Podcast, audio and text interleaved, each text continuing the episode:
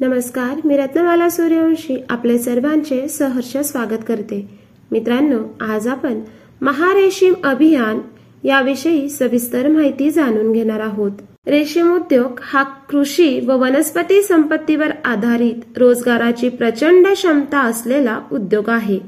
तसेच या उद्योगाच्या माध्यमातून ग्रामीण भागातील जनतेचा आर्थिक स्तर व जीवनमान उंचावण्यास मदत करणारा हा उद्योग आहे.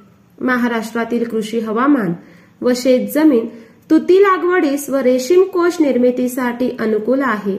राज्यातील हवामान तसेच ग्रामीण भागात रोजगार निर्मिती व उच्च मूल्यांकित पीक रचना इत्यादी सर्व बाबींचा विचार करता रेशीम उत्पादन करण्यास राज्यात भरपूर वाव आहे. सध्या वातावरणाच्या लहरीपणामुळे शेतीमध्ये होणारे आर्थिक नुकसान टाळण्यासाठी हमखास व नियमित उत्पन्न मिळवण्यासाठी रेशीम उद्योग शेतकऱ्यांना वरदान ठरू शकतो. राज्याचा कृषी विकास दर वृद्धिगत करण्यामध्ये रेशीम उद्योगाचा महत्त्वाचा वाटा असणार आहे. राज्यात केंद्र व राज्य शासनाच्या विविध योजनांच्या माध्यमातून रेशीम योजना राबविण्यात येत आहे. त्यामुळे लाभार्थ्यांना शाश्वत उत्पन्न मिळत आहे. मराठवाड्यामध्ये सातत्याने दुष्काळी परिस्थिती उद्भवत आहे. अशा परिस्थितीतही मराठवाड्यातील शेतकऱ्यांची आर्थिक परिस्थिती भक्कम करण्यास कारणीभूत रेशीम उद्योगच आहे. राज्यामधील रेशीम उद्योगाच्या सरासरी पन्नास टक्के रेशीम उद्योग मराठवाड्यात आहे. रेशीम उद्योग मराठवाड्यातील शेतकऱ्यांना खरोखरच लाभदायक व आर्थिक स्थैर्य निर्माण करून शेतकऱ्यांचे जीवनमान उंचावणारा उद्योग आहे. याची प्रचिती आल्यामुळे औरंगाबाद विभागाचे विभागीय आयुक्त पुरुषोत्तम भापकर यांनी मराठवाड्यामध्ये दहा हजार एकर क्षेत्रावर तुती लागवड करण्याचे आवाहन केलेले आहे. रेशीम उद्योगातून शेतकऱ्यांच्या उत्पन्नात वाढ व्हावी तसेच शासनाकडून मिळणाऱ्या सहाय्याची त्यांना माहिती मिळावी. यासाठी शासने याच्या या योजनेची व्यापक प्रसिद्धी होऊन जनजागृती व्हावी. यासाठी एक नोव्हेंबर ते तीस नोव्हेंबर दोन हजार सतरा या कालावधीमध्ये महारेशीम अभियान दोन हजार अठरा राबवले गेलं आहे. महारेशीम अभियानाचा उद्देश समजून घेऊया. केंद्र व राज्य शासनाच्या रेशीम विषयक विविध योजना शेतकऱ्यांपर्यंत पोहोचविणे. रेशीम योजनेच्या माध्यमातून शेतकऱ्यांना शाश्वत उत्पन्नाचे साधन निर्माण करून उत्पन्नात वाढ करणे. रेशीम योजनेची फलश्रुती व यशस्वीता याबाबत व्यापक प्रसिद्धी देणे. रेशीम उद्योगांचा समूह आधारित विकास करणे तुती रेशीम उद्योगात महिलांचा सहभाग वाढविणे नाविन्यपूर्ण रेशीम तंत्रज्ञान शेतकऱ्यांपर्यंत पोहोचविणे. महारेशीम अभियानाअंतर्गत मराठवाड्यात रेशीम अभियानासाठी समित्या नेमल्या गेल्या होत्या. त्यात विभागस्तरीय समिती विभागीय आयुक्त अध्यक्ष मुख्य वन संरक्षक सदस्य सहसंचालक कृषी सदस्य उपआयुक्त सदस्य विभागीय समन्वय बार्टी सदस्य सहाय्यक संचालक सदस्य सचिव इत्यादी मिळून विभागस्तरीय समिती नेमली गेली. यानंतर जाणून घेऊया जिल्हास्तरीय समिती. जिल्हाधिकारी अध्यक्ष उपवन संरक्षक सदस्य उपजिल्हाधिकारी सदस्य उपमुख्य कार्यकारी अधिकारी सदस्य जिल्हा अधीक्षक कृषी अधिकारी सदस्य वैज्ञानिक डीसी सीएसबी सदस्य, जिल्हा समन्वय पार्टी सदस्य, जिल्हा रेशीम विकास अधिकारी सदस्य, सचिव इत्यादी मिळून जिल्हास्तरीय समिती नेमली गेली. तालुकास्तरीय समिती तहसीलदार अध्यक्ष, तालुका कृषी अधिकारी सदस्य गट विकास अधिकारी सदस्य, तांत्रिक अधिकारी सदस्य, ग्राम रोज़गार सेवक सदस्य, वरिष्ठ तांत्रिक सहाय्यक किंवा तांत्रिक अधिकारी सीएसबी सदस्य रेशीम वरिष्ठ तांत्रिक सहाय्यक वरिष्ठ क्षेत्र सहाय्यक क्षेत्र सहाय्यक सदस्य सचिव इत्यादी मिळून तालुकास्तरीय समिती नेमली गेली. त्यानंतर तांत्रिक कर्मचाऱ्यांमध्ये शासनमान्य समूहामध्ये रेशीम अभियान राबविण्याकरिता त्यांच्याकडे असलेल्या समूहामध्ये सध्या अस्तित्वात असलेल्या जुन्या तुती लागवड क्षेत्रानजीकच्या पंधरा किलोमीटर परिसरातील वीस गावांची रेशीम अभियान राबविण्याकरिता निवड करावी आणि निवडलेल्या प्रत्येक गावात किमान शंभर योग्य शेतकऱ्यांशी संपर्क साधून रेशीम उद्योगाची माहिती दिली जावी. गावात निश्चित दिवशी निश्चित केल्यापूर्वी किमान अर्धा तास अगोदर सजवलेल्या रेशीम रथ वक्ते परिपूर्ण साहित्यासह उपस्थित असावे. कार्यक्रमाच्या ठिकाणी बोर्ड बॅनर लावावेत. रेशीम साहित्याच्या माध्यमातून उपस्थितांना रेशीम उद्योगाची माहिती द्यावी. उपस्थितांची हजेरी नोंदणी करून घ्यावी. रेशीम उद्योग करण्यास इच्छित शेतकऱ्यांची अंतिम यादी तयार करण्यात यावी.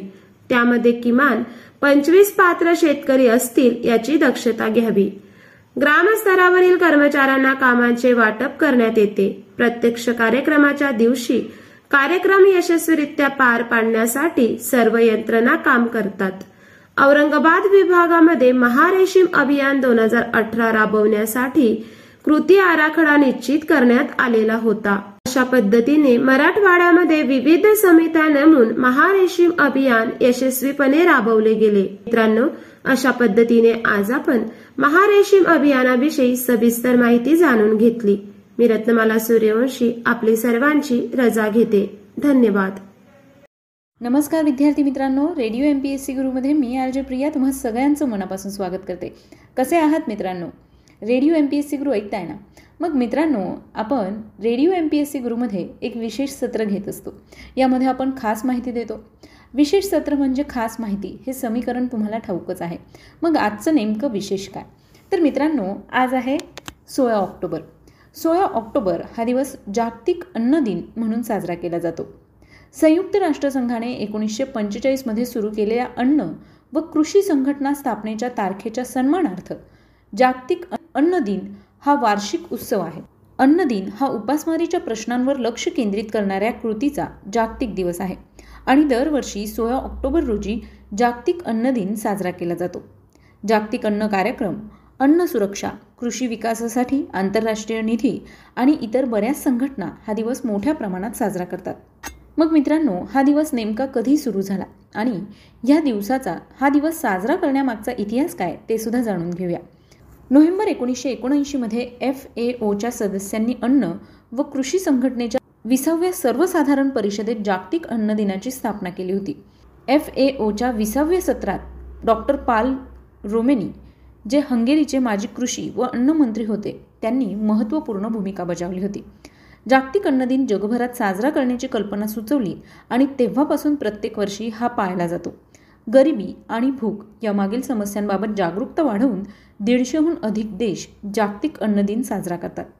जागतिक लोकसंख्या हळूहळू वाढत आहे आणि ती दोन हजार पन्नास सालापर्यंत नऊ पूर्णांक सहा अब्जापर्यंत पोहोचण्याचा अंदाज आहे.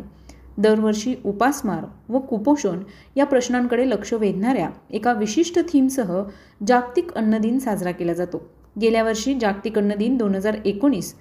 यावेळी आमच्या कृती आमच्या भविष्यातील आरोग्यदायी आहार झिरो हंगर जगासाठी या थीम अंतर्गत साजरा केला होता.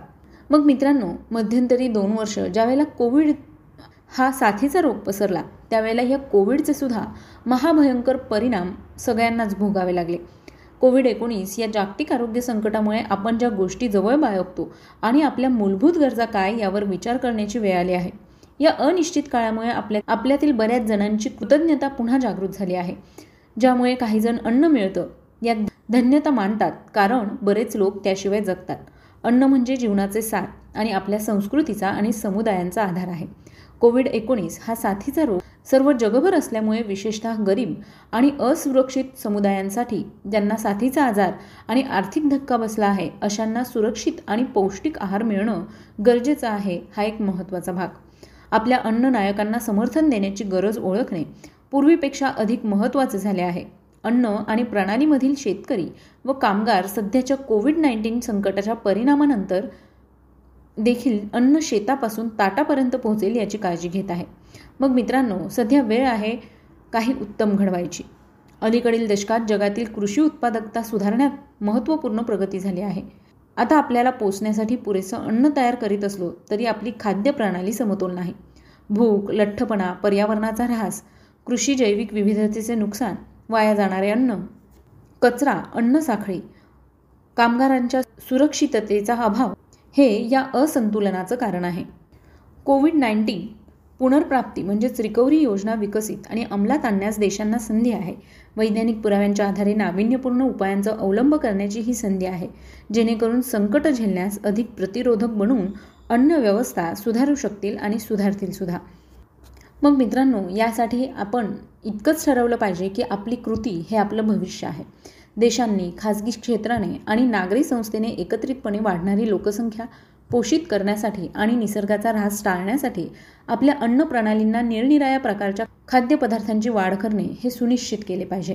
निरोगी व रोगप्रतिकारक निरोगी व रोगप्रतिकारक निवडून पौष्टिक आहाराची सर्वांगीण मागणी वाढवणे आणि या अनिश्चित काळात देखील शाश्वत व चांगल्या सवयी शरीराला लावून घेणे ही आपली भूमिका हवी. आपल्या दैनंदिन क्रियांवर या सगळ्याचा प्रभाव पडू शकतो. मग मित्रांनो हा दिवस नक्की का साजरा केला जातो त्याविषयी थोडक्यात माहिती घेऊया. हा दिवस जगभरातील भूक निर्मूलन कार्यासाठी साजरा करण्यात येतो. या दिवशी उपासमारीने पीडित लोकांसाठी अन्न सुरक्षा आणि पौष्टिक आहाराची आवश्यकता सुनिश्चित करण्यासाठी जागतिक स्तरावर जागरूकता निर्माण करण्याचं कार्य करतो. ग्रो नरिश सस्टेन टुगेदर ही दोन हजार वीस सालची या दिवसाची थीम होती. म्हणजेच वाढवा पोषण करा टिकाव धरा. अन्न हा मूलभूत मानवी हक्क आहे. या बाबीवर सदर दिवसाचं मुख्य लक्ष केंद्रित झालेलं असतं. मित्रांनो तुम्हाला ठाऊकच आहे की मानवाच्या तीन गरजा आहेत. त्यामुळेच जागतिक अन्न दिवस हा सगळ्यात महत्त्वाचा दिवस आहे. मग मित्रांनो जागतिक अन्न दिवसाच्या निमित्ताने आपण काय काय करू शकतो?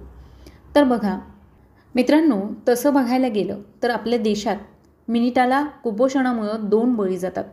घरात इनमिन तीन माणसं असताना सुद्धा नको तितकं रांधून रात्री अन्न फेकून दिलं जातं.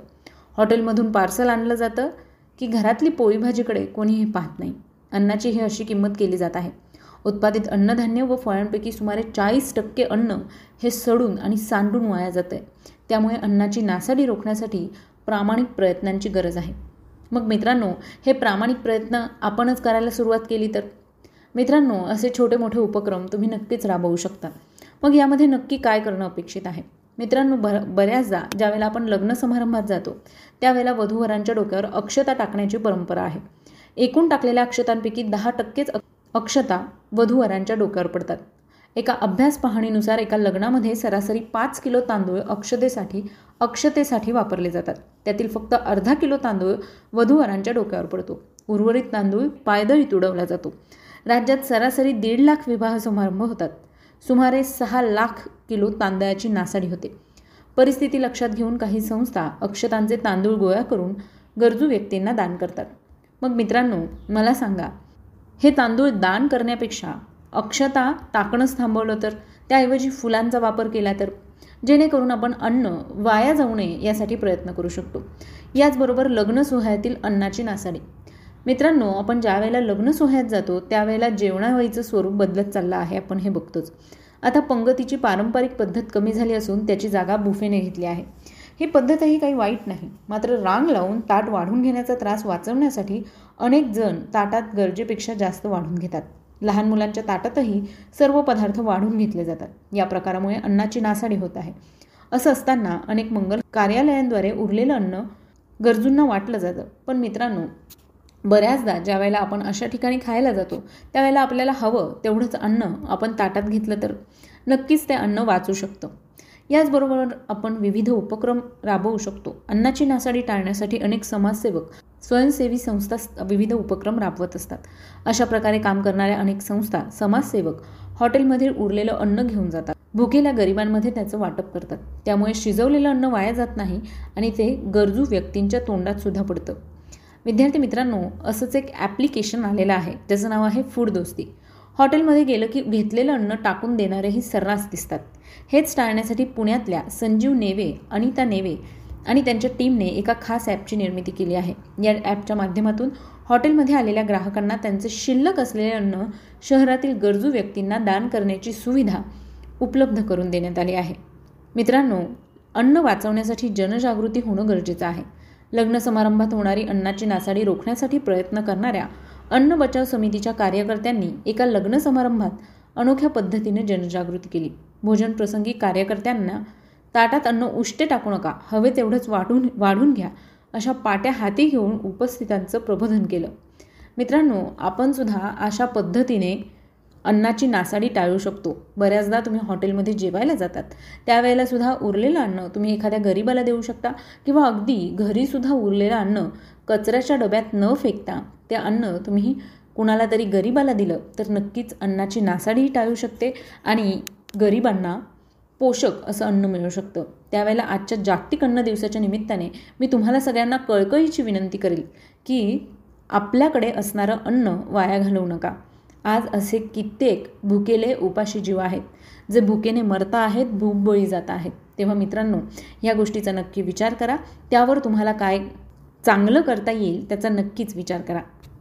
तर मग मित्रांनो मी आरजे प्रिया तुम्हा सगळ्यांची रजा घेते. पुन्हा भेटूया. विशेष सत्रात खास माहिती घेऊन. तोपर्यंत काळजी घ्या सुरक्षित राहा. आणि अर्थातच ऐकत राहा तुमचा लाडका radio radio M P S C Guru stay युन to radio M P S C Guru spreading the knowledge powered by Spectrum Academy